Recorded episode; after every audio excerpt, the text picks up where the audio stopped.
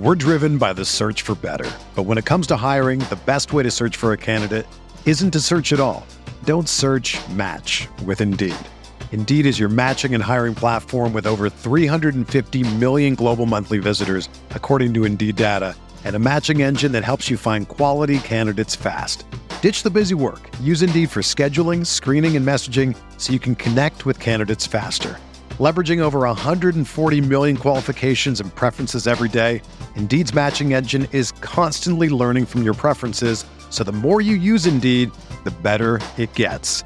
Join more than 3.5 million businesses worldwide that use Indeed to hire great talent fast. And listeners of this show will get a $75 sponsored job credit to get your jobs more visibility at Indeed.com slash BlueWire.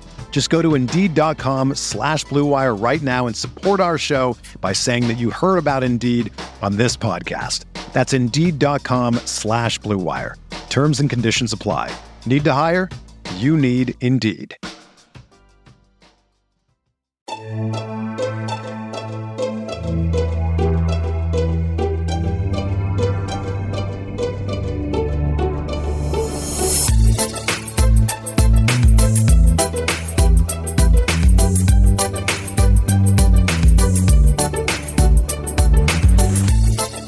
Hey there, Knicks fans. How you doing? It's your boy Jonathan Macri with you for another episode of the Knicks Film School podcast. We are back, better than ever. Third time's the charm. We're getting this. We're getting this pick draft right this time. I thought the first two were pretty good though.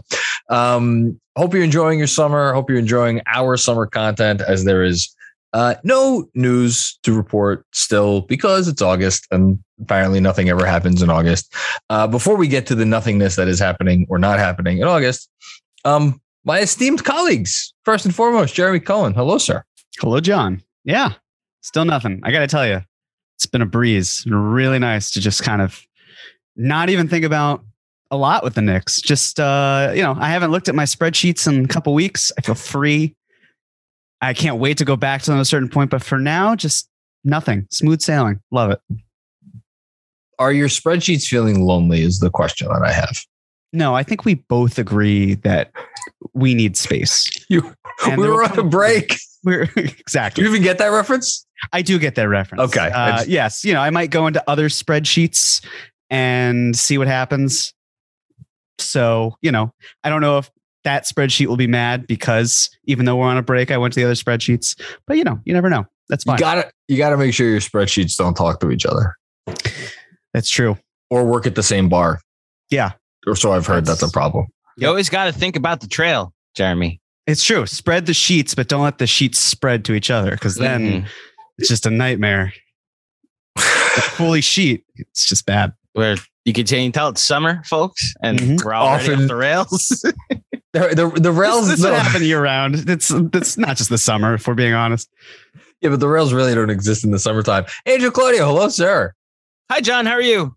I'm great. Uh, I have jerry rigged a a podcast setup at your behest here as I record from my in law's house uh, on what is the penultimate day before my long awaited vacation. Um, and uh, I, I hope this is is this is this to your liking, Mr. Producer. It was fine when you asked me before we started recording, and it's it's very I- fine I- now. I promise. I, I wouldn't have let you start if it if we weren't. If we I were just want all the out. listeners and viewers to know the length which I go to to make you happy. Yes, brought a microphone with him.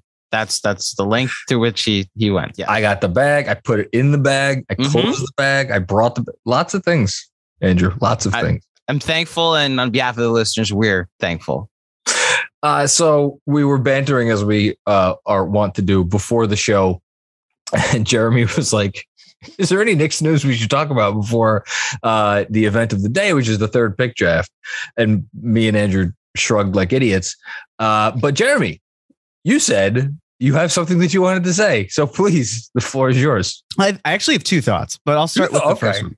There we go. Uh, the first one is so again, one of the benefits to not doing a whole lot is it lets me clear my mind and then I can think of things maybe a little bit more thoroughly. Uh, I have the benefit of hindsight and all that, but I'm also listening to podcasts. And I feel like I am now at the point where it's not that I, I'll start with Donovan Mitchell. It's not that I want Donovan Mitchell less. It's that there is just still less of a desire to go as far to getting him as there was before. So, like uh, beforehand, I said, you know, my max, absolute max would be two unprotected firsts, three protected firsts, and Grimes. And I think with the protected firsts, it was more like one of those is going to be uh, like they're not. It's not going to be the Wizards pick, which I know you agree, John, is the most valuable.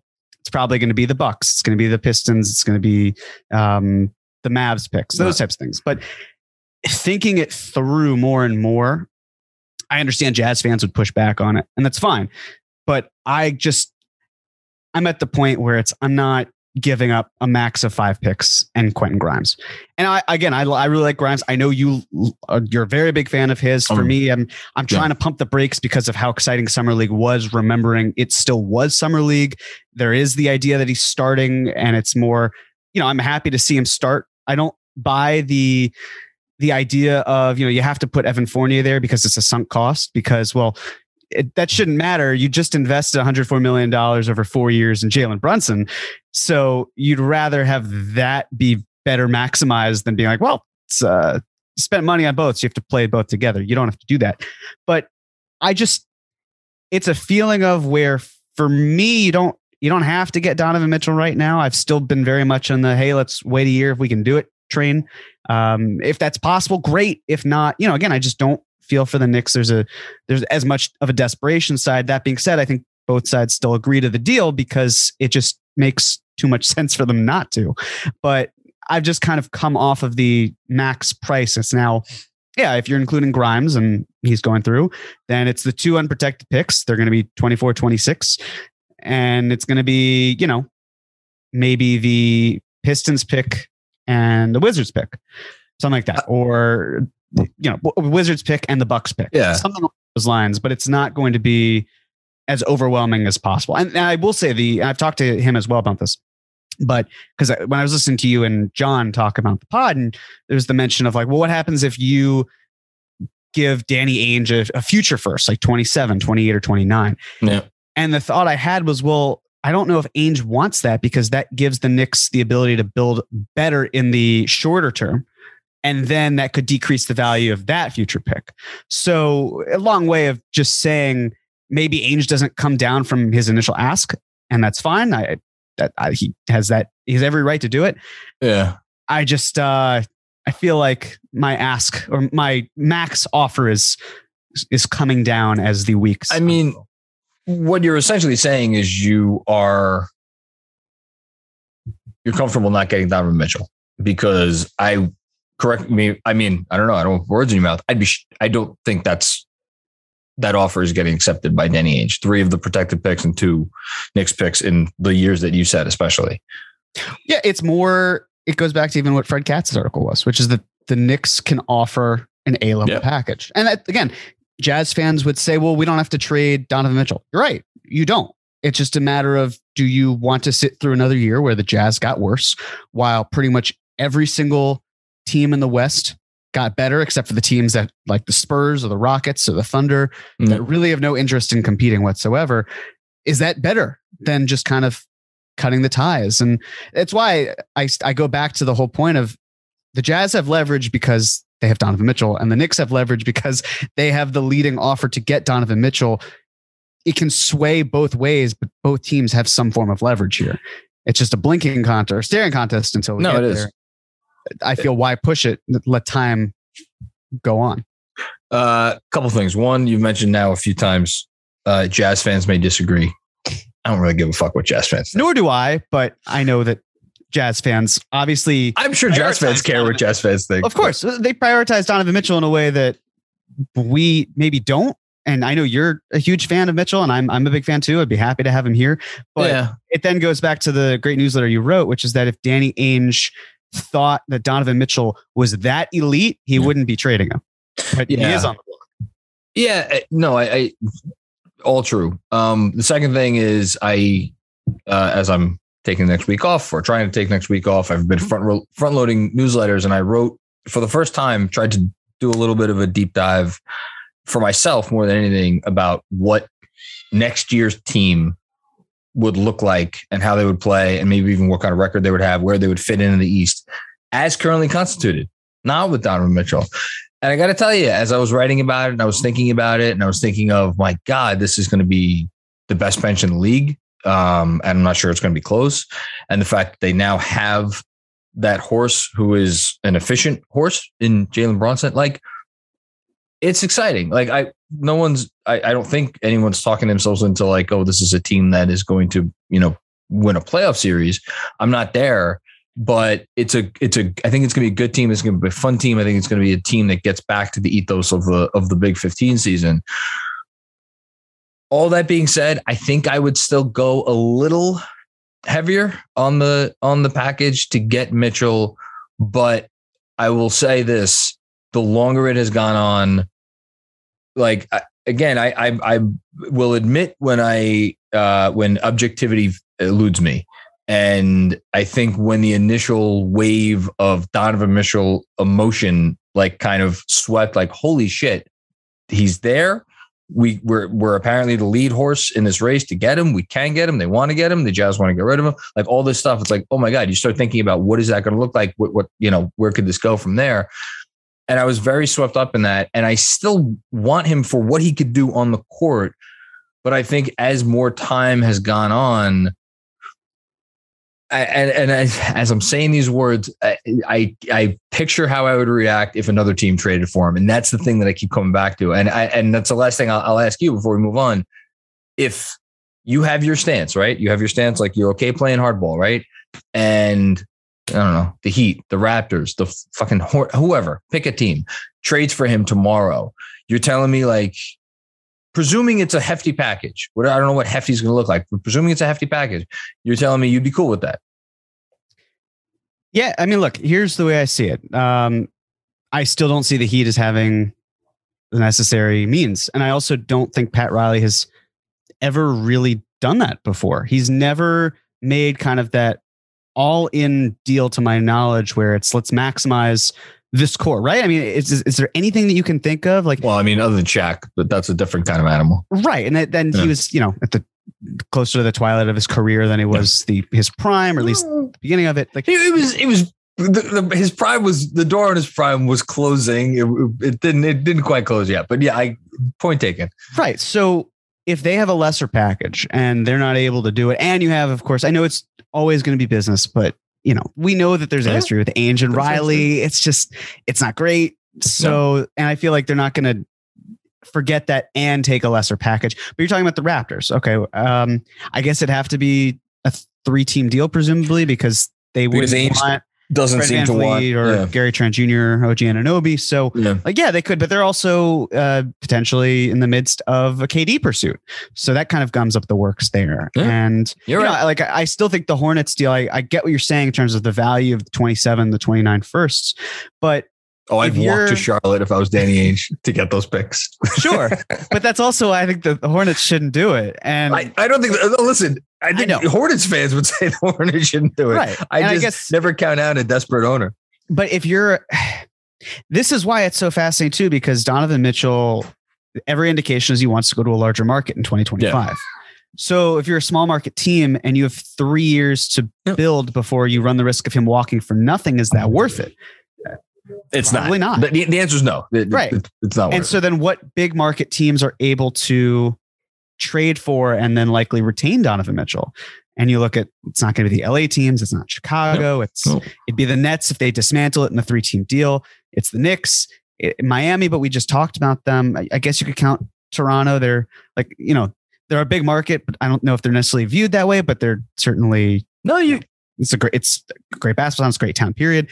Jeremy, you're spelling it out. The, I know, the odds on another team doing it are very low. I'm just merely saying from I, I can't sit here and and say at one side of my mouth like, cool, play hardball. It's all good. Whatever happens, happens, and then turn around and try like and be disingenuous if a trade did. I just want to acknowledge sure. the fact that if he goes somewhere else, I'm going to I I can't imagine a world in which I'm not a, a less than pleasant emotion, you know, is coming out of me. That's well, all. I guess the, the question is how much would that team have to pay in order I- for it to feel like he was kind of taken from underneath? yeah, Like if, and if that- they're if they're doing like two unprotected firsts and like um I'm trying to think what that even that would even mean. Well, What that, that but you're, be. you're you're making your own point even stronger because it would have to be like teams don't have these protected picks that the Knicks have, and so it would it be a team giving up four unprotected first? And if another team gave up four unprotected first of their own, I think in that scenario, I'd be like, all right, you know what? I guess tip your cap. Um, but if it was anything less than that, I, I would probably be a little, I don't know. Yeah. We'll see. Uh, yeah, and I guess I respect the point though. Yeah.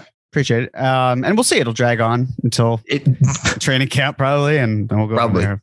But the second point, which ties into it, is there have been, and, and we just had someone come on the pod and talk about it from the Lakers standpoint. But it feels as though the Lakers' point of view for someone like Julius Randle with Russ and all that, it feels less and less likely to me as time goes on, especially amidst the potential report or the report, depending on the validity of it, but uh, where the Lakers would be willing to now offer two first round picks for Yeah. Kyrie. Because then you don't need to facilitate a deal. And the thing with Randle, I always thought that the fit itself with him going to LA was a little clunkier than uh, ideal. But, you know, the idea that they want to run the offense through Anthony Davis more Yeah. and he's going to play the four. And you could have Julius Randle in there, but then aren't the Lakers dealing with the same thing the Knicks might be dealing with now, which is putting Julius in a lesser role than he, or less high usage role, a lower usage role. there's It's no just- great fit for him anywhere. Sure. Well, I, I still think a team like Charlotte You it still would think make Charlotte. Mm-hmm. sense. I agree. It, it just wouldn't be Gordon Hayward coming back. It'd probably need to be a little bit more complicated than that. But but still, like that's they go away as an option, which then brings us back to the idea of the Knicks trading with the Jazz as a two-team deal, not getting involved with LA. Who knows? But that's just kind of how I felt through the last couple weeks of as reports trickle in and, and the pod that we had. I, yeah, I don't disagree with any of that. I guess I would lean on um, a pod that uh, is not out yet, but will have dropped by the time this pod uh, drops, which is uh, our conversation with Jake Fisher, who just reiterated something that's been stated many times, but he really hammered it home. It's like it, the Durant domino needs to fall. And I think all of us can sit here and guess as to what happens after that first domino falls. But ultimately, because first of all, we don't know in which direction that domino will fall. A, B, and we don't we don't know when it's going to fall. Um, like th- it's such a big unknown, and it, it it affects so much of the league. I'm not saying I don't think you're wrong. I just uh, I'm I'm personally I don't feel- comfortable presuming anything at this point, just because who the fuck knows? That's which is, I know that's great insight, but like really, who the hell knows how this is going to shake out ultimately? Not me. nor nor me. There's a certain confidence that comes with being properly groomed. There's an aura, a vibe. You can just tell by the way someone carries themselves. We call this BGE, Big Groomed Energy. And you know the only way to get that BGE? Manscaped. Introducing the best and biggest ultimate hygiene bundle yet the Platinum Package 4.0. Manscaped is already the leader in below the waist grooming. Now trust them with the rest. Join the 4 million men worldwide who trust Manscaped by going to manscaped.com for 20% off and free shipping with the code FILMSCHOOL. Manscaped's brand new Platinum Package 4.0 is the biggest bundle they've ever offered, giving you a bulk discount on Manscaped's top products. The Manscaped Platinum Package 4.0 is the one stop shop for the man who deserves it all. They designed this package to allow you to fully align your entire hygiene routine with elite products. Inside this Platinum Package, you'll find their Lawnmower 4.0 trimmer, Weed Whacker Era nose hair trimmer, Ultra Premium body wash, Ultra Premium 2 in 1 shampoo and conditioner, Conditioner, ultra Premium deodorant, Crop Preserver anti chafing ball deodorant, Crop Reviver ball spray toner, anti chafing boxers, and the Shed travel bag to hold your goods while traveling. The Lawnmower 4.0 body trimmer and Weed Whacker nose and ear hair trimmer feature proprietary advanced skin safe technology to protect your delicate parts and holes. Both are waterproof so you can shave with less mess. In addition to shaving, you can now completely upgrade your shower routine with the Ultra Premium Body Wash and Ultra Premium 2 in 1 shampoo and conditioner. You'll have your skin and hair feeling hydrated and smelling fresh. Don't forget to apply their aluminum free Ultra Premium deodorant for that cologne quality scent on the go. But it's not just your pits that stink, your balls can stink too.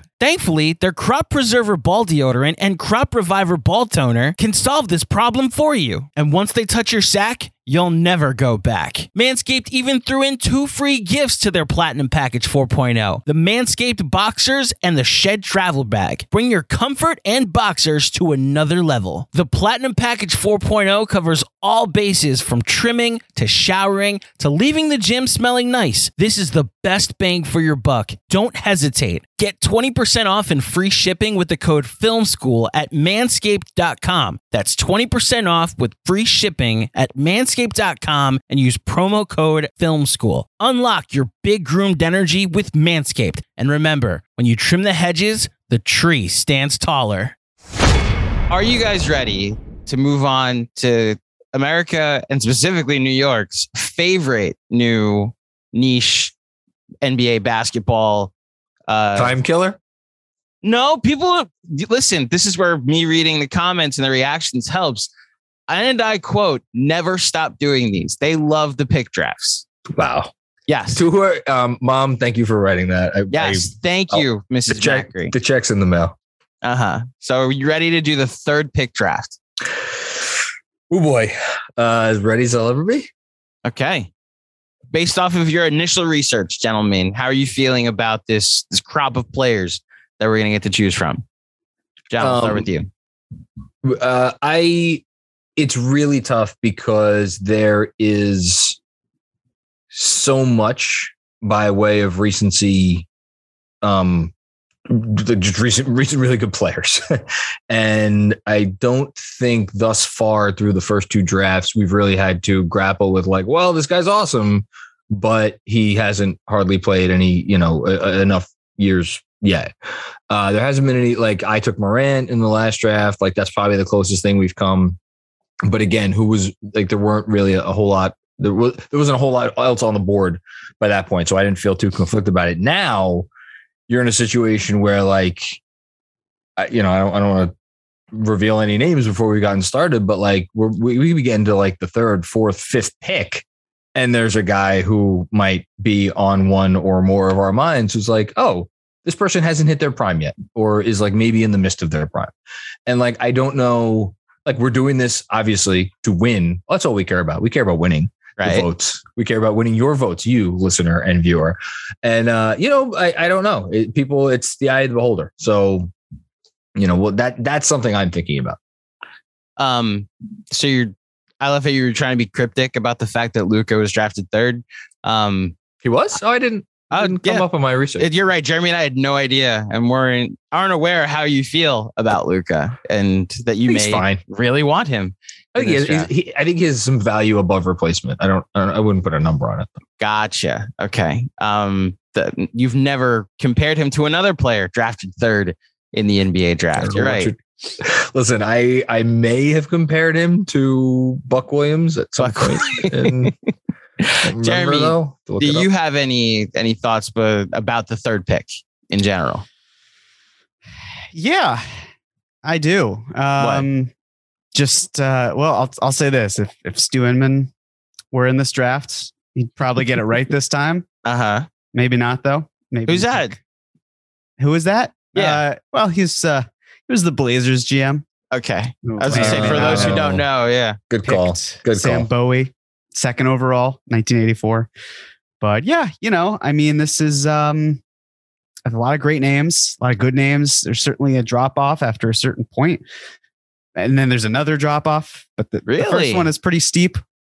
Yeah, yeah, it, it can. be. Interesting. I why, do actually hate, was, why do you hate RJ Barrett? Ah, he did it. He did it. Okay. Why Well are you John. thinking that I'm not Why do you implying RJ Barrett is the best player taken third overall? Listen, the says more about you than does about me. number goes- one overall goes pick. Yeah. RJ Barrett, Adam Morrison, Field. well, um, I'm excited. Well, the Knicks obviously recently had, as we just mentioned, the number third pick in the draft, and it is a player near and dear to all of our hearts. I have some trivia that I have now finalized for this draft um, that I would like to throw at these fine gentlemen. Um, for those who, I guess, didn't listen to the first two pick drafts for the first and the second pick draft, um, we probably should have started with that. The concept that we're going with is we're taking all of the players taking with a specific pick in the NBA draft. And John, Jeremy, and I, with the draft order that's to be determined in a few minutes, are going to take turns selecting players to fill out a five man team with a two man bench. So it's a center, two forwards, two guards, and then a two man bench that can't be the same position. Um, we did the first pick, we did the second pick, and today we are attacking the third pick in the NBA draft, in which there have been 11 Hall of Famers, um, including, actually, I'll, I'll hold the including for a second, 10 NBA MVPs um, four for Wilt Chamberlain, five for Michael Jordan, and one for James Harden. Seven Mm. rookies of the year: uh, Luka, Gasol, uh, Grant, uh, Pau Gasol, I should say, Grant Hill, uh, Michael Jordan, Buck Williams, Paul Arizin, and Wilt Chamberlain, and then seven Duke, seven Duke Blue Devils. You guys want to take a take a guess at those? Oh, you said one. Right, Grant Hill, who that's the including. Grant Hill, the only NBA player to graduate Duke, or at least to be go to Duke and then make it to the NBA and make the Hall of Fame. Duke has one player in the Hall of Fame and two coaches. He actually isn't the one that I was saying that we were already referred to, but uh, so. Mr. Oh, the other one being RJ Barrett. Yes, the being RJ 2019. Sorry. Okay. So it's five more. There's Jayson five Tatum. more. Jayson Tatum, well done. Jabari Parker. He was the Uh, second pick. Oh, Jahlil Yes, Okafor, sorry. you're thinking. that's yeah. yes, Jahlil. Yeah. I'm not looking at the list by the way. Uh, yes, Good. Okafor. So we've gotten Yeah, four that's now, right? Men of honor here. Yeah. Um, you've Yeah, gotten. So I said Grant Hill, Grant Hill, uh, Jahlil Okafor, Oh, I got Jayson another one. Tatum, Christian Laettner. Christian Laettner. There you go. Grant Hill's teammate. So there's two more. Recent? Uh, 2002, and I'll give you the 1952. 2002? Yes. So then No, the player shouldn't it be picked- the other way around that you give John the 2002 and he gets the 1952? I'm not gonna, Um, I'm not gonna get the 52 one. Um the 1952 one will test how how mature all of us are. The the man's name was Dick Groat. Dick Groat. Richard Groat. Anyway, the 2002. um, wait, hold on. The 2002 was that not the was that the Jay Williams draft? no, So that was the year probably after the Jay Williams draft. probably. Because Jay Williams went second, he was Duke. So who went third the year after him? Was on that Duke team. Was that the mm, Brand was around that time? I'm trying to think Mhm. who was on one of those teams. So you go back and make sure that I got the right one. No, I'm sure you did. I just I'm blanking. Yeah. Um, all right, I'm gonna look. I'm gonna His cheat. I'm gonna dad was an that NBA list. coach. coach. This is gonna be so obvious, and I'm gonna I'm not gonna get it. I looked at the list by accident and then saw the name. Who so is I'm it? gonna say it. Say it, Jeremy. I don't know. Dunleavy. Mike Dunleavy. Mike Dunleavy. Oh, fucking Yeah. Dunleavy was the third pick in the draft. God There she damn. it. was. There she was. Um, and then there are seven players. I did. I've done this with the last two picks. Um, seven players since 1980 to make the finals with the team that drafted them. Seven players that they didn't have to win. They just made the finals with the team that drafted them. Okay. So, Uh, Jeremy, if you want to go first this time, Tatum is one. Tatum's one, as well as Michael Jordan. Jaylen. well, Brown. okay, Michael Jordan, but Tatum's teammate Jaylen Brown. Jaylen Brown. That's three right there. Okay. Since when? Since since 1980. But the teams that draft. Does Kevin McHale count? Kevin McHale counts. Uh, Kevin McHale counts. Because Um, that pick was that pick wasn't originally, or maybe I'm mistaken. It's the I'm, I'm thinking of the Joe Barry Carroll No, trade. he was drafted by Boston. he was brought drafted by yeah. Okay, They traded for the pick before the. Oh, they traded from one down to three. I think so. Yeah, Yeah, they traded one for Parrish and then got three back and took McHale. That Uh, genius Red Auerbach. I mean one of the greatest trades of all time. Yeah. Uh, so Kevin McHale is another. So that's four that have been said so far. Michael Jordan, Kevin McHale, uh, Tatum and Brown. There's one recent, very obvious one. The uh, ranks very high, unless you talk to me. That ranks very high unless we talk. How to many you. Patreon pods have we been on that I've trashed a human being? Oh, James Harden. James, James Harden, Harden. yes. I, I've- I'm gonna. I so frequently forget that he was ever on that basketball team. That draft. Yeah. Yeah, made the finals with the the as a sixth man, James Harden. yes, he did. Um, so what do we got? Two left. Two left. Eighty. One, it hurts Knicks fans because the team he made the finals with beat the Knicks in the finals. Who- Oh, uh, Otis Thorpe. No, No, Otis Thorpe wasn't the third pick in the draft. Sean Elliott was though Ah, with the Spurs in 1999. Yeah, and the other one I don't think you guys will get. It's an 80s guy. an '80s guy. Well, there Yeah. weren't that many teams to, so it had to be someone on the. Made it with Houston. Third pick in 1983. Oh, uh, no, he wasn't still. He wasn't with them. The third Small- pick in 1983. Hold on, wait, wait, wait. Hold on. Mm, Not saying anything. The third pick in 1983 made the finals with Houston when they went to the finals in 1994 and 1995. Mm-hmm. Jeremy, do you have an answer? I know it's not Ralph Sampson. Ralph Simpson? What No. was it? Hold on, one more question. Was it like a relevant player on that team? Uh, he was a starter. This is going to be so easy and obvious, and I'm going to blow it. I know Greg Anthony was not taken that high. No. Well, Greg Anthony was on the Knicks. Yeah. No, I'm not. I'm sorry. Who am I thinking of? So the so the starters. So Kenny Not Smith Greg was on that team. Kenny That's Smith was was Kenny drafted by the Kings. Um, it, Sam Cassell obviously was much later. Robert Horry was much later. I don't even think Robert Horry was was. Oh no, was he drafted by the Rockets? He I was think drafted. the guy we're talking about was off the Rockets by 1988. Oh, Wait, so then so he hold wasn't on. there But- for 94. 95. Oh, I thought you said was he there for 85, 86. My bad. no, no, no. Juggling For places. 92. Oh, wasn't I'm- on the Knicks in 94. I'm trying to think of the 94, 90. It's Rodney McCray. It's Rodney McCray. Oh, I wouldn't have guessed that. I, yeah, that's- it's, I said now it's an 80s guy. He was Now drafted in don't feel bad. 1983. Yeah. Yeah, Rodney McCray. Um, so yeah, little history about the fourth pick in uh, excuse me, the third pick in the draft. We're not doing the fourth pick until next week, guys. Um, Now you make me look up where. Uh, wow, boy, was I off. Otis Thorpe. Not only was he not drafted by the Rockets, he was drafted ninth overall. Bad job by me. uh, that's in Um, six weeks. Don't worry. You, you'll have plenty of time to take Otis Thorpe. So, for right. those who are here for the first time and don't know how the draft order is determined, we use the convoluted uh, process um, of a deck of cards and doing high card draw. I have one in front of me. These two trust that I'm going to play the game fair. And those of you watching on YouTube, you see, because we go in age order. So Jeremy first. Okay, youngest to oldest. That Jeremy's card is a. Okay. Can't see the card. Too much- I can't too see the card. Shine. Oh, it's a Joker. So that's out. Apologies, everybody. I'll do the card again. This is the most consequential Yes. one of these things. So I was. That's actually a question I should ask at the beginning. Is this a if you get the first pick you win draft? It's. Depends.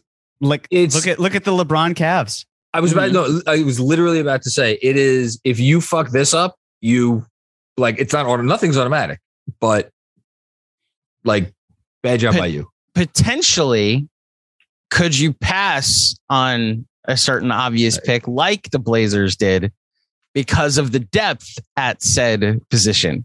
You could do that. Are you are you doing? I'm just asking a question. are you avoiding best player available because I'm just asking a needed question. a center? I look back at our first pick draft and it's like, of course, I got to take Yeah. Kareem too. You, you know not what? realizing if I take Magic too, I probably still get a Hall of Fame center. I'm Yeah. not taking John Wall with my last pick. No, It's no, not- you're right. No, You're right, Andrew. We have, we have we have we have De'Aaron Fox. We don't we don't need to draft. There you go. See, Okay. now you're now you're with me. All right. So Jeremy, your card is a five. Don't like that. No, don't like that.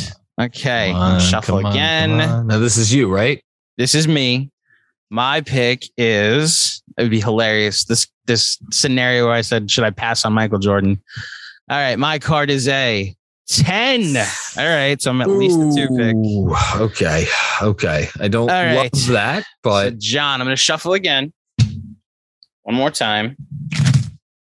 And John, your card is a three. Oh fuck you! Oh fuck everyone! I get to go first. Jeremy gets to go second. Hmm. This is why you don't tank, folks, because the lottery is random and you never know if you'll end up with the number one pick. You could be tanking all year for Zion and you end up with RJ Barrett. But we love RJ Barrett, so we're okay with that. How long have we been doing this podcast? I've been tanking the whole time Yeah. Yeah, this is what I get. Just to get to it. just to get here, and I get this. Okay. Um, so with the number, let me let me update the Google Doc. Uh, by the way, John, if you want to look at, I have two Google Docs out there. One with the full list of players taken with the third pick, and then one with our our regular Google Doc that has the list of picks taken. All right. Um, I don't I'll trust up- any of your. I don't trust any of your docs. I'm keeping my own. I will be updating both throughout. So if you want to see who drafts who, um, regardless, um, the order as just determined is me, and then Jeremy, and then Jonathan Macri. Fuck. Um, are you guys ready to get this going? Oh yeah. So I- sure. I think it's obvious who the first two picks are going to be. I think. So I'm going to discuss the strategy in my head that I was hinting at before. Michael Jordan was obviously taken third overall in 1994, 1984. Um, Wilt Chamberlain was also taken fourth overall. And my thought, because center isn't as deep, is that maybe you take the center now. There are a lot of guards at the third pick overall. A trend in NBA drafts is that the two centers go or the big men go first, and then you start to look at the wing around the third pick. I'm not going to make the same mistake that the GM that Jeremy mentioned earlier that I totally knew before this this conversation uh, that he made in 1984. And with the first pick, I will be taking our no Michael Jordan. That you're going Dick Groat. you know what? I have more picks available. Yeah. One thing, I I don't think we have to, and we're we're too late now, but I thought about asking you guys if you want to add an extra bench spot. No, we're good. I think the third pick's like the deepest one so far. No, What's gonna be enough, fun as the it's deep honorable enough for uh, for Dick Groat. It's it's like throwing a I hot am- dog down a hallway. I am 10 years old, everybody. Jeremy, your pick, sir. Ugh, oh, this is so tough. this is this is really tough. John, you may want to close your eyes, shut your ears off as best you can, because um, this this player is- he is apparently the next Michael Jordan. It's according to to our, You're not doing this. You're not. No. Doing this. No Uh, way. He's he's not doing. what. I'm not Hold doing on. what. Okay. I'll wait. I'll, I'll let him say words. What do you mean? Hold on. Go ahead. Go ahead. Do what you're gonna do. I can do it. Why not? Why shouldn't I? Hold on. Yeah. Jer- okay. Go ahead, Jeremy, if you want to do it. No, no, I don't think I will. I don't think I will. I think we I'm- talked him out of it, unfortunately, John. Jeremy, That was your some pick big. That was some big Chris Evans at the end of Endgame energy right there. Don't Yeah. think I will. No. Uh, don't think I will. Yeah. Okay. So the first pick was Michael Jordan, and the second Yeah. pick is Ugh. See, this is a this is a tough one because part of me knows that there are great players who have been further along in their careers. And then another one is that I know Luka Doncic exists. But I'm not going to do that because, well, similar to what Andrew was saying, the challenges involved. And I know I'm picking fifth, and I'll get someone good. So, um, man, I'm gonna go with it. I've I've been dragging this out long enough. My grandmother saw him play in high school. I'm going with Wilt Chamberlain. okay. Jesus that was the pick, Jeremy. That was so painful. I was You know why it was? You didn't. You know why it was? at Because it, that's exactly what happened. Okay. I was looking over the list again. I was like, oh, wait a second. Their reaction is telling me I should glance at this list. Let me stall. My thought Boy, did it. was MJ or Wilt because then I get a great center, and it's like the third or fourth or fifth or whoever puts Mhm. him in the top five. yeah, no, I, I know and then now. there's all these other guards on the on the board. So But see, I learned from my We landed the last plane. time. Don't worry, Which was taking the wrong player without looking at the list more comprehensively. There you go. So uh, yeah, Will All right. So Michael Jordan's off the board. Wilt Chamberlain, Good good job by you guys taking two of the obvious too. six greatest players to ever play the game. There you go. Um, Don't worry, RJ's okay. available. That's great. Um, there are, I just want to be transparent. There are one, two, three, four, five, six, seven. There are seven players I think have a legitimate argument to be picked in this spot. Um, maybe you could stretch it to eight. Um, I, I, I, I have, eh, maybe, geez, maybe you could stretch it to nine.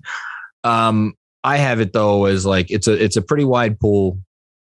I think there's a lot of guys who are obviously very deserving um, to have their their names read.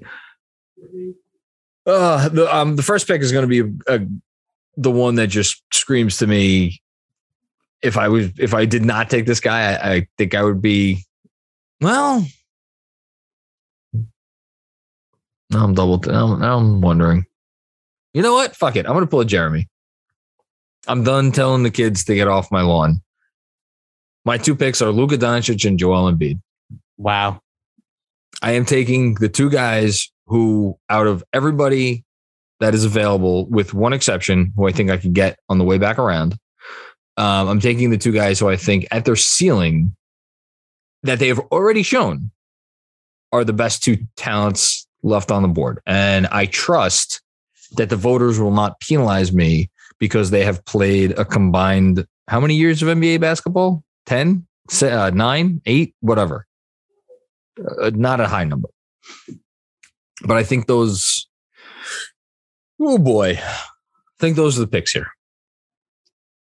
And I'm bypassing, I'm bypassing a few options, but I, I think I have a chance to get at least one of them on the way back. I so I'll just be totally honest with you.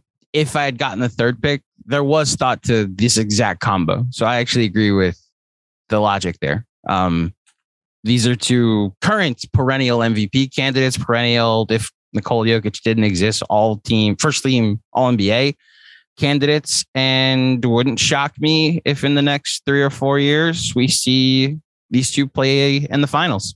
So no, I, I actually don't think this was as like like I commend the pick is what I'm saying. It's not as brazen or brave It- as as I think you made it out to be. it, it's t- well, I, I don't want to say too much more because I don't want to give away too much, but like it was painful to bypass certain names that I Mhm. just bypassed. That's all I'll say. Jeremy, you're up. You have one pick. So this is a challenge for me because I think there are two players in particular that I that are really quality. One who is better, or at least has a has more accolades, so to speak. Mhm. The other who does not. But and there's always a but.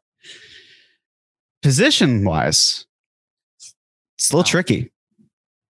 So here's where I'm going to go.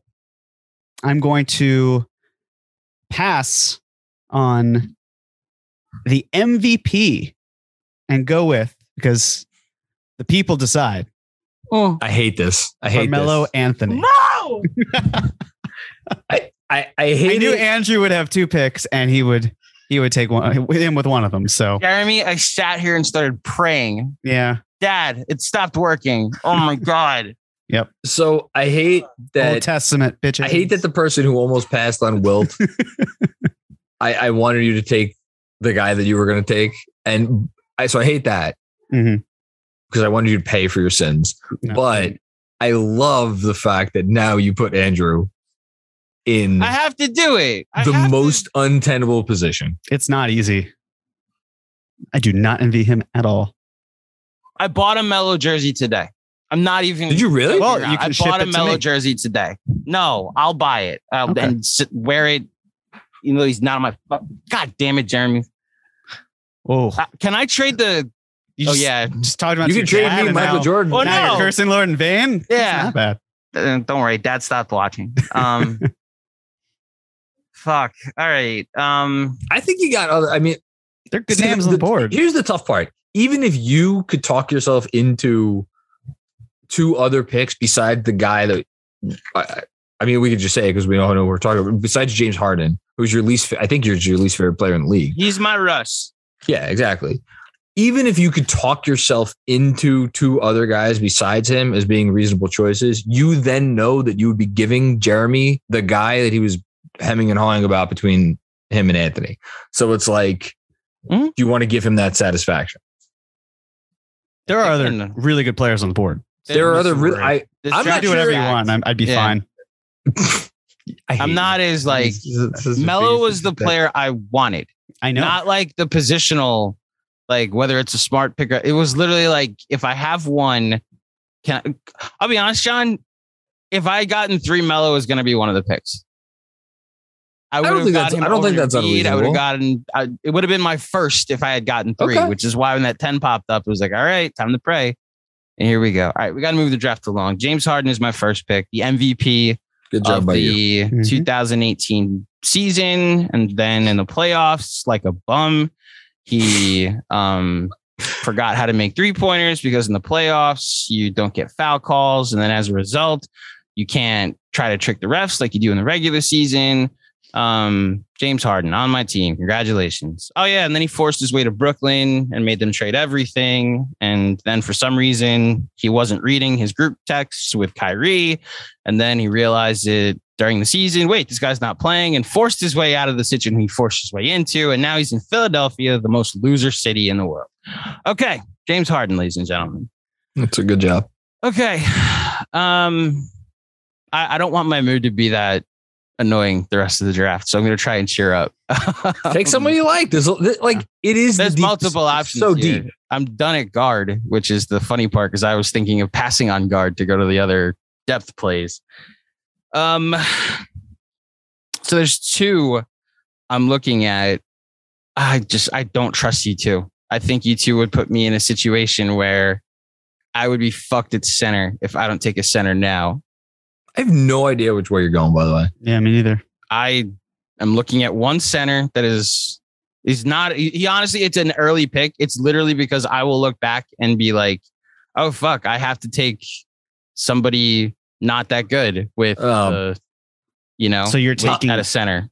And his I took John I was about to say last- it's John- it's it is cancer time, Jeremy, baby. I took John Wall in the first pick draft. I don't want to get stuck in that situation again. And there are I'm not gonna- a lot of centers. Unless the John? name coming out of your mouth right now is the.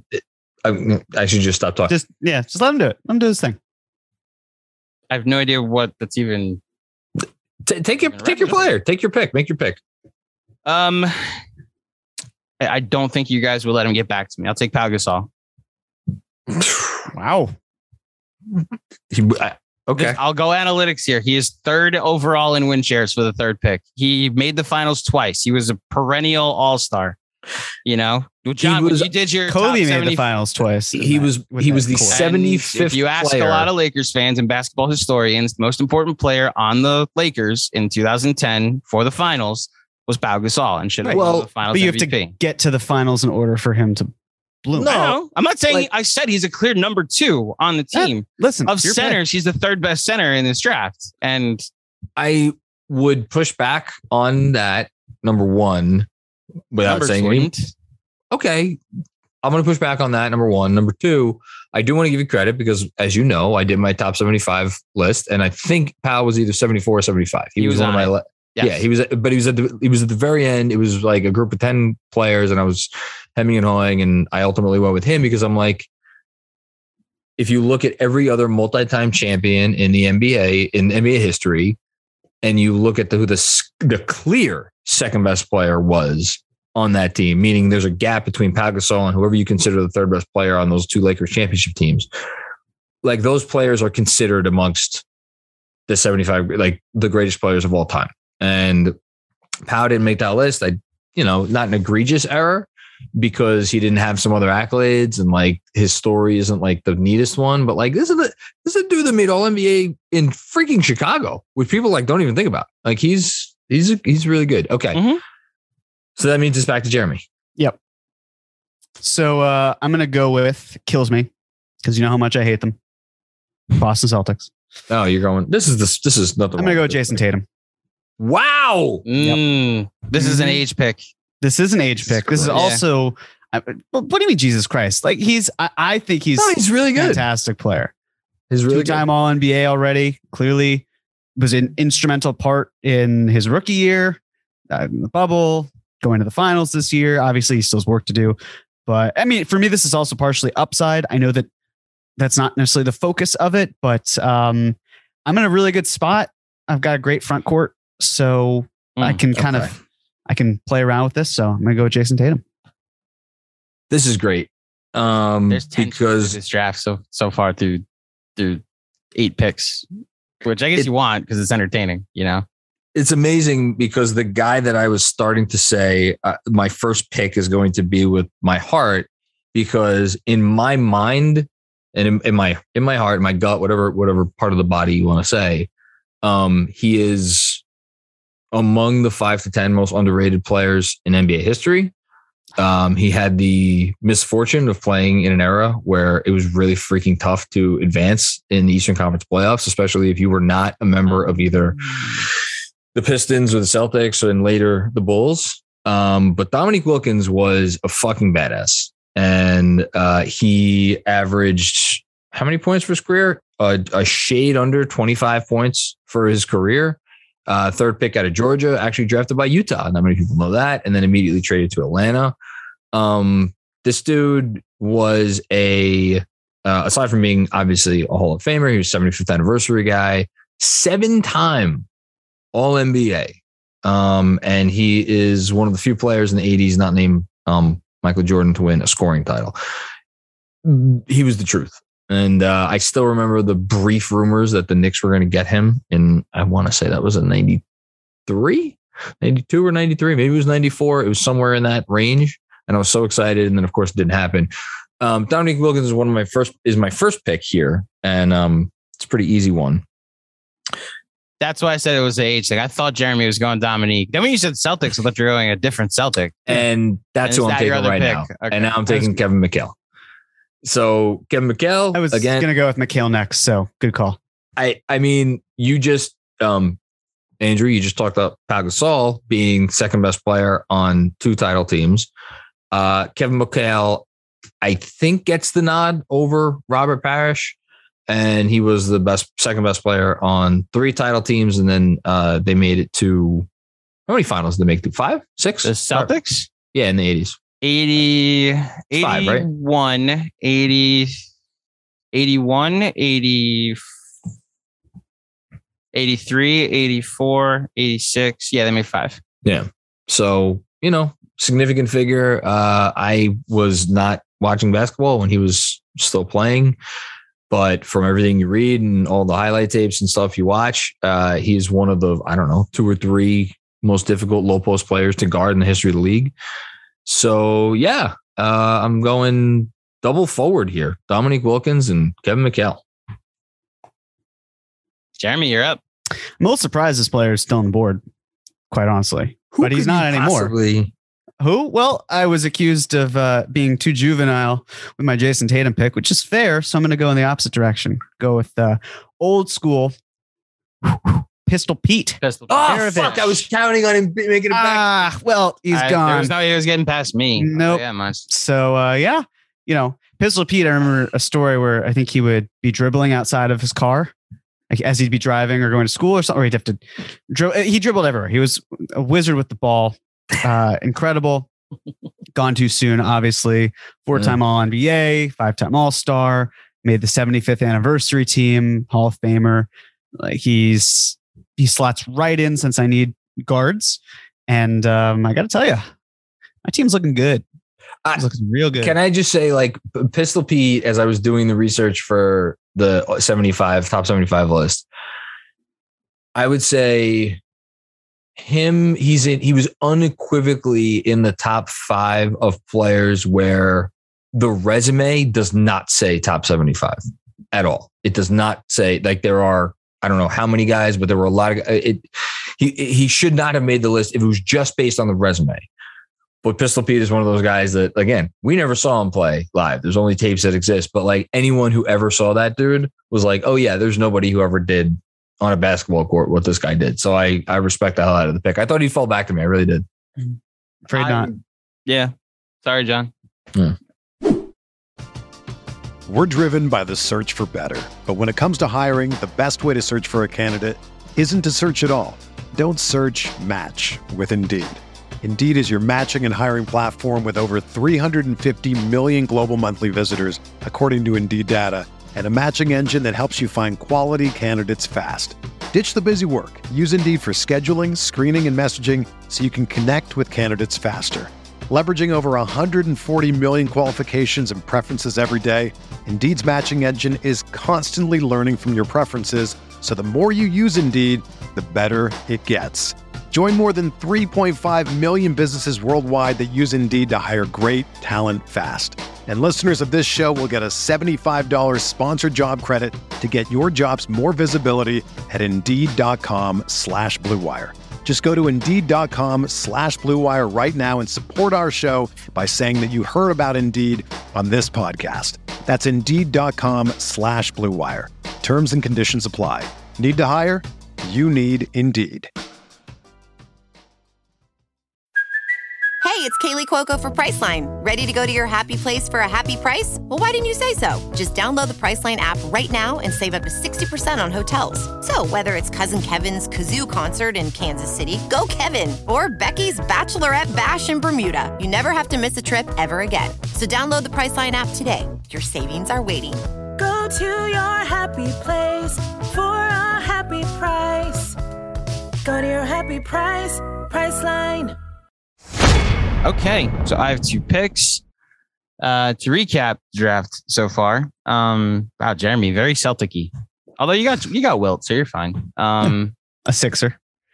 I have Pau Gasol, Michael Jordan, and James Harden. Jeremy has Wilt Chamberlain, Carmelo Anthony, and Jayson Tatum and Pete Pistol Pete Maravich. John has Joel Embiid, Dominique Wilkins, Kevin McHale, and Luka Doncic.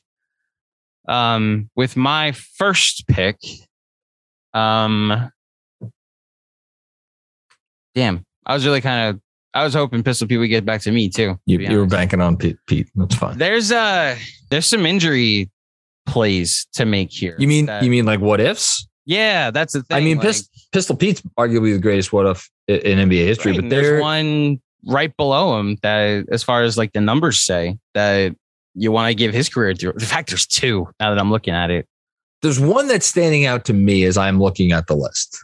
In term, but two, there, you're right. There's two. There's two. There's, There's, two. two that now that I'm staring at it. The problem is I also would have to not honor the exercise for position because I've already taken two guards. And like I'd be locking myself out of any guards the rest of the draft if I took them. Um yeah, screw it. I will take so Grant Hill is gonna be one of my forwards. That's that makes sense. And then I'm lucky enough that I just got into basketball to see him play and know that if anybody was in like was watching basketball in the mid 90s, the Penny Hardaway movement, Yeah. um, I'll go Penny Hardaway and Grant Hill. That's a great. That's a great double pick. Yeah. And I'll put Penny Hardaway on my bench because he's a guard. The issue with Penny, obviously, is his career was essentially four seasons. Yeah. Um. I'm going peak here. You know, I'm I also d- He, four seasons he made the he made All NBA first team, I believe, one of those years, right? yes. Yeah. Okay. the the do over with his career is specifically Orlando front office based. Like if they just keep Shaq, what does Penny's career look like? Well, yeah, but the You know? injury part of it is is real. But like, does the injury happen because they're not now Penny go play forty minutes a game? Uh, that's Are a they are they That's more tough- yin and yanging at that point? They were an unstoppable force in the mid nineties.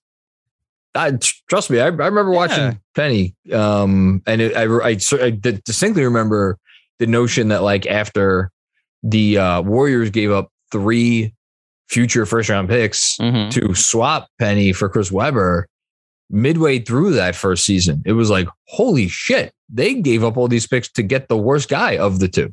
Yeah, Um, I think history swung the other way on Webber, the Webber Penny thing, but still, it was. You said it. That was a movement. Jeremy, you are up. I'm just, I mean, Grant Hill, another injury guy that, I mean, the Michael Jordan comps in the 90s, John. Oh, but but give Hill, give Hill all the credit in the world. He, by sheer force of will, still like had a second a, a legitimate second act to his career where he was. I mean, shit, you could say he was the second most important player on that conference finals team in Phoenix. Derrick Rosie, you know, or very Derrick Rosie, except more. I think uh, further in the playoffs and like he, yeah the Grant Hill peak was longer. It was never as high before the injuries showed up as Derrick Rose's was. Ooh. Derrick Rose won the MVP in a year that LeBron existed. I, like that's so my point, you know. Rose won that MVP. I don't think anyone thinks Derrick Rose. I, we, I don't. We don't have to go off on tangent, but like, I don't think anyone thinks Derrick Rose is like the best player no. in the sport.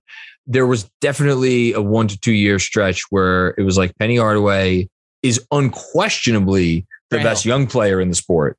And then it's just a question of like, is he already a top five player in the league? And then, you know, start to go downhill. But I'm saying downhill. Interesting. Um, Grant Hill, though, I think his prime was like from when he got drafted to whenever that ankle injury in the playoffs where he was limping off the court was, yeah. which is funny because that injury happened in a contract year. So he was going into free agency meetings in crutches like I, watched a documentary on him a few years ago, and yeah, he still like, got a max. he still got a max contract from Orlando, and he barely played for Orlando. Yeah. You know, Orlando's got like a sneaky, incompetent history. Let Shaq it, let Shaq go. The the yeah. Tim Duncan thing where Tim Duncan wanted yeah. to go to Orlando and was like, I'd like to hire some people. Like like I'd like to have in my contract that these other people get brought along. And Orlando's like, no. And he's like, all right, I'll go back to I'll go back to San Antonio. How they botched the Dwight era, although they didn't make the finals with Dwight. A lot of know. what ifs there. A yeah, a lot of what ifs. All right, Jeremy, now your pick. So this is going to be similar to the Melo versus James Harden conundrum I had, where I'm actually going to probably pick the slightly worse player, but I think it's because of the durability over time. So I'm going to go with Bradley Beal for this one. Mm, interesting. But there was another player who I don't have to say his name, but um, in my opinion, he had a remarkable peak earlier in his career, and then the drop off was significant.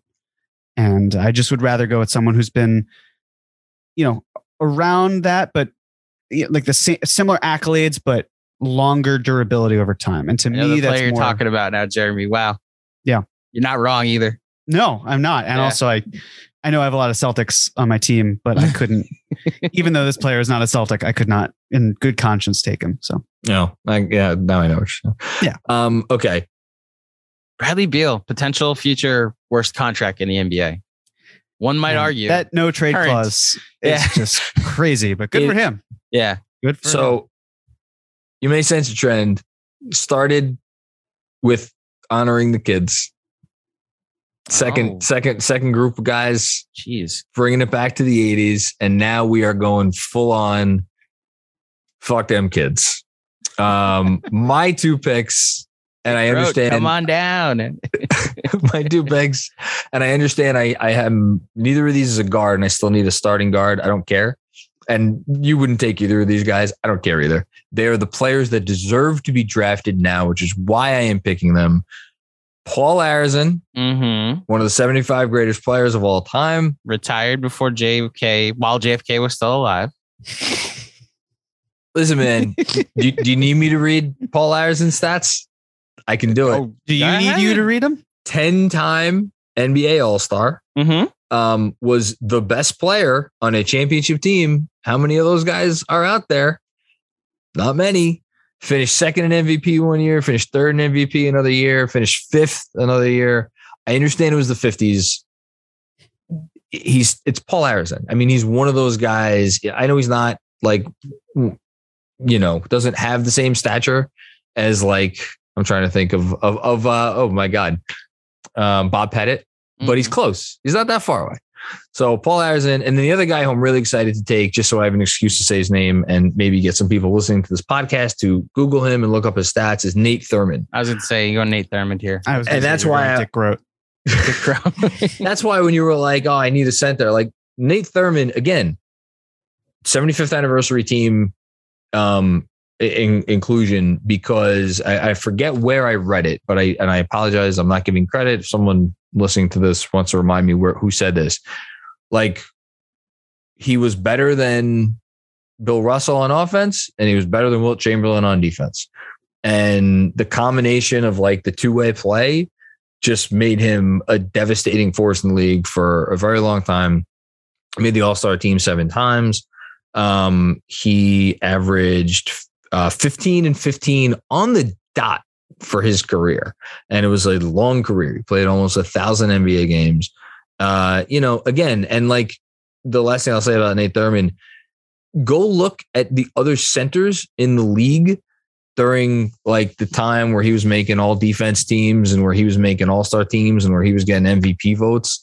Like, there's a reason why he doesn't have any all NBAs on his resume. And that's because it was, you know, some of the greatest players of all time. Like Kareem was in the, in the league when Nate Thurmond was there. He was playing during the greatest era of centers ever. And uh, his accolades suffered because of that, but great player nonetheless. So yeah, Paul Arizin and Nate Thurmond. Very John couple picks right there. Got to stay true to myself.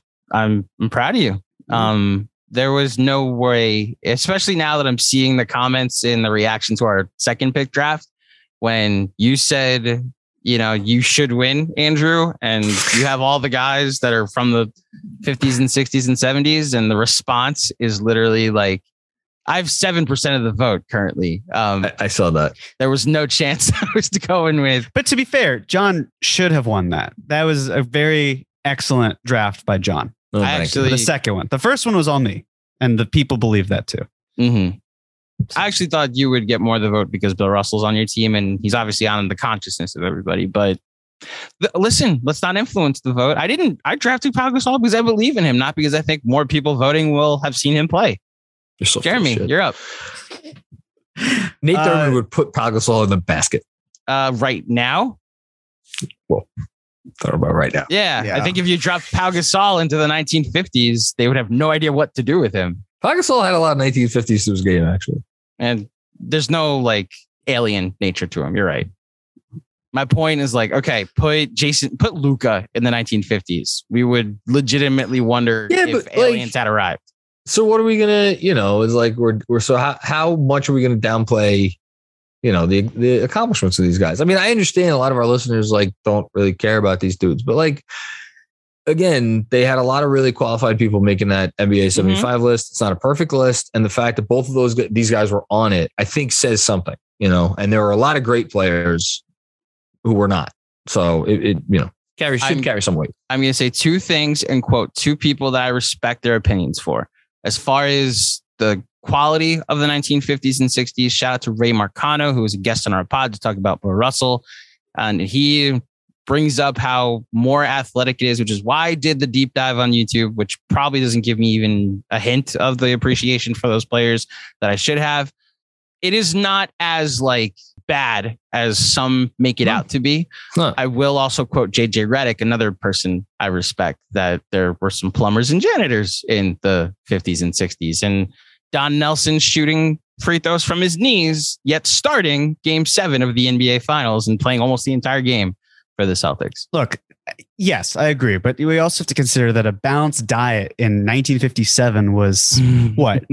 like a stick of butter, Pack of Marlboros and five cigarettes. um, That's my point. We're healthier. The athletes are better now. yeah. Yeah. Yeah. Could you imagine Right. if you put like LeBron in the 50s and the the million dollars he puts Uh, on his body just doesn't I mean, so like LeBron is just we we can play LeBron this is just out. Pete Maravich. Yeah. Yeah, okay. Okay. Jeremy, you're up. uh, I guess I have to take him now because he's still here, even though I sort of threw him under the bus in a comparison conversation. But I'll take uh, Deron Williams. Yeah. Williams. He was my guy. He wasn't ended up on my team.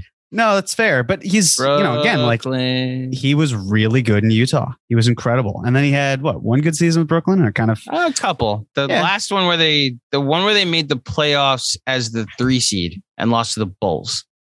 Yeah, Uh, to uh, me- four seed and four seed lost to the Bulls. I was like, I thought Deron Williams was still good. yeah. But You know, it came a point where he just became a very good individual player, and I never really felt that he would be more than that, and he kind of wasn't. And then he had a ridiculously steep drop off. It, So it, it was the drop off was so sudden, and he became maybe the worst contract in the league. It felt like almost overnight. Yeah. And but the, all you need to know about Deron Williams was there was a stretch of I don't know maybe a year where there was a legitimate who's better, Deron or Chris Paul conversation, and that was a real thing. So what book did I read? I'm trying to think what book it was about the summer, not the summer of 2010, but my justification always for why like the Melo trade wasn't like was wanted to happen if the Knicks wanted to get Melo was because Brooklyn Brooklyn wanted Melo also. Denver said Yeah. they were going to trade him. Yeah. And Brooklyn like made an offer. And then when it wasn't accepted, the next day they made the same offer to Utah for Deron Williams. Like that 24 hour period where Melo and then Deron Williams Yep. got traded.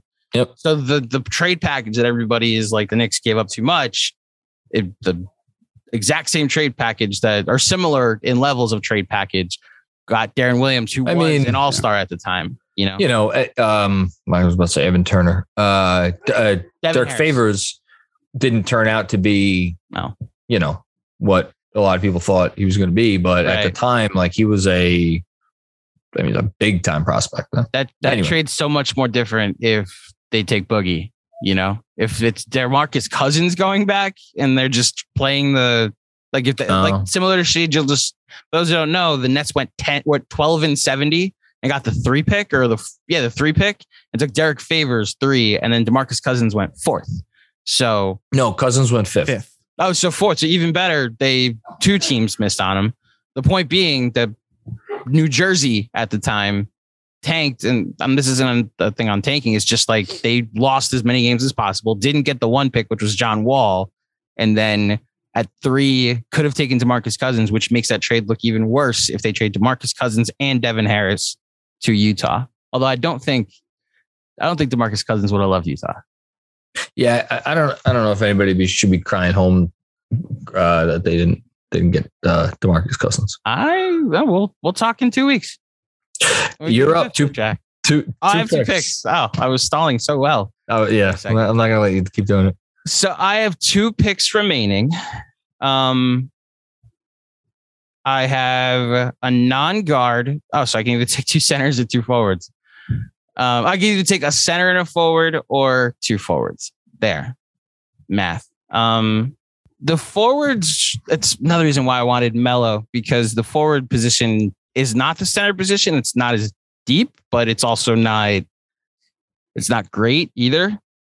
Make a deal. What do you want? What do you want for Melo? I'll give you Melo if you give me Michael Jordan. no. Okay. I'll be Well- honest with you. Be honest with you. I took a meeting, but I eventually slept on it. So this is a joke from Patreon where we're doing the trade value, Uh. and John's like, "Which team takes the meeting and which team hangs up immediately?" And that's how you know what where a player should rank. And fair. I took a meeting, but that's because what Melo means to me, not because he's better than Michael Jordan, obviously. You didn't take I'll a just- meeting. You're taking a beating because Yeah, well, well done, Yeah. Jeremy. I will just say that like I so I can't draft the forward, so I'm just gonna shout him out. Hmm Buck Williams, Looking right at him. Yeah. I just don't know if enough people have seen Buck Williams. So he- voting. he played too long to the point where his last two years were with the Knicks and he was a bit player on those teams. Although I will always love him because he came to a Knicks camp that I attended. But like the last two years of his career, he averaged like six and five points a game and like was not a meaningful player. For the first decade of Buck Williams' career, he was 15 and 11. Um, That's what I know Buck Williams as, though, is the back end. So I'm trying to honor the exercise in players I've seen. he, the homework that comes in and knowing that he is probably going to be my next pick is what I'm hoping people do when they hear like three time All Star. You mentioned like a, a solid 18 and 12 for the first. I, I mean, I could just do the ranking. Here. no, and like it, even sorry, I don't cut you, but like he, first he- seven so- years of his career, he would average 16 and 12. He for the so he was on some not great Nets teams, but like those Nets teams made the playoffs. They only Mm-hmm. won one playoff round in that time. But like this is a dude who uh, you know he had playoff series where he averaged twenty and ten, and then he went to Portland um, when Portland was good. And in those like the 90 playoffs, 91 playoffs, 92 playoffs, I think he even stuck around through like the, the 93, 94. Like he was still a double double dude uh, in in years where they were appearing in like the finals and like man, Buck Williams was like he was really. I know he's not. He's not he's not the sexiest pick here, but that dude's he's good. Thank you for talking up my next pick, John. I'll take Buck Williams with my next pick in the draft. I just can't have Jeremy win another draft. so you're helping my team? Collusion. Collusion. Uh, it's like literally the the the worst thing you could possibly do. Um, okay. Um, Charles Smith is available. Yeah, I know. Every now and then, you gotta you gotta go to your constituents and ask, "What do you want?" and poll the people and ask what they want to see happen. And since I appreciate the listeners of this podcast so much, Oh, he's gonna do it. and because Mm, I believe in the future of our young stud out of out of Canada. My final pick with my second bench selection, pandering. Mr. Rowan Alexander. You say Rowan, Rowan? excuse me. Rowan. Rowan You don't deserve him. Alexander Alexander Rowan. Barrett. Barrett Jr. Yes, RJ Barrett. I hope this wins you the draft. I really, I genuinely mean that. um, Jeremy, we don't have to say anything else about RJ Barrett.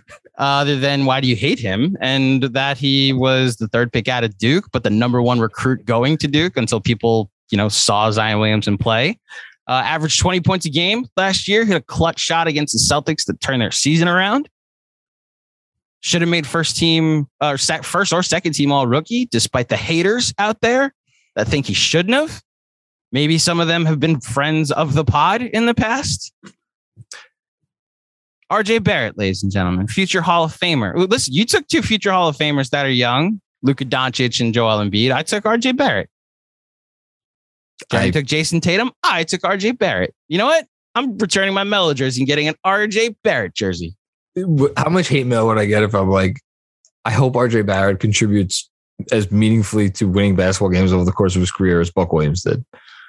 Uh, you'd get a lot of hate mail. Okay, Mhm. so I won't say Yes. that out loud. Don't say it. Don't say it out loud. Jeremy, you go. Champ me up. Um, yeah, I'm gonna give this one. I'm gonna take uh, former, few and future Brooklyn net Jaylen Brown. I was what that Oh, was. thank God. If I was taking seriously, that was going to be the guy I took. Yeah, no, I mean, really? Yes. Yes, he's also I gotta tell you, a final he's had a better career thus far than RJ Barrett. Why do I hate RJ Barrett? I don't. I love RJ Barrett, but thus far he's had a better career. He had a better finals than RJ Barrett has Um, had. Not look- that RJ Barrett will have, but has had. I'm not going to win this draft, and that's fine. But who Totally are you cool. looking at that were like Totally egregiously cool with it. on? I think I did the best. Uh, Chauncey Billups, Oh, Finals MVP. Yeah, Finals MVP. It's an Probably age fell- thing, though. fell Yeah. further. Oh. No, admittedly, he fell further. If I didn't need a point I- guard, I probably would have gone that way. I also can't take a guard. That's the other part. It- well, I was hoping he would fall, but just again, real, real, real quick. Um, three-time All NBA, in addition to the five All Star teams, um, played a really long time. And like, I know you don't get too much credit for being a, a compiler, but you know, still threw up five thousand assists in his career. 15,000 points. Not too many guys that have 15,000 points and 5,000 assists to get him with the last pick in this draft. Um, yeah, best player on the finals team. Again, I like my team. I know I'm not going to win, but I like my team. no, I don't. I, I I said it at the top. This is the most talent I think we've had so far. The fact that Chauncey Billups went players. last, I couldn't take a guard. I know, guard- I know. My guards but are Michael Jordan, James Harden, and Penny Hardaway. yeah, Deron Williams. So- Yeah, can we just? I will say Chauncey Billups over Deron Williams. I would have done, but I'm yeah, not. that's fair. I don't know if But- it's so egregious that like it John, you needed a guard. You played I actually think you played the draft right and waited on guard. When I was doing my research and writing a cheat sheet out, it's why I said there's so many players as we go through honorable mentions that weren't taken. Maybe we should add an extra spot, but like Jerry Stackhouse, not taken. Baron Davis, not taken. Like, How these are guys I have moments with. Shareem Abdul uh, Sharif, Sharif Abdul Rahim, excuse me. Raheem. Like Christian Laettner, if you're counting in well, college. We're not. Bill Cartwright Listen. not taken. uh, Marques Johnson. Marques Johnson is a guy, Mhm. again, a lot of our younger listeners will not know.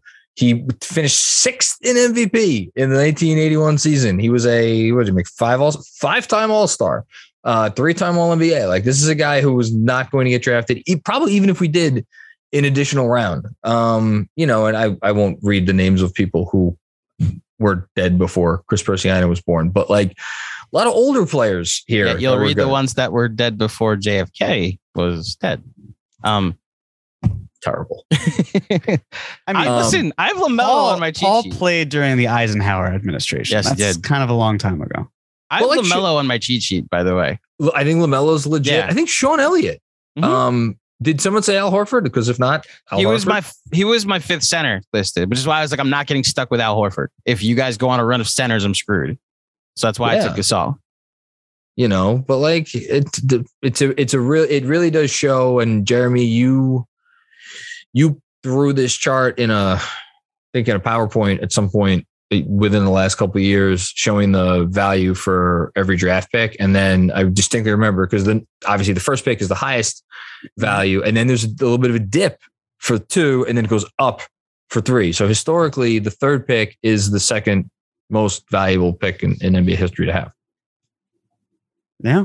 There you go. This Shout was good. RJ Barrett.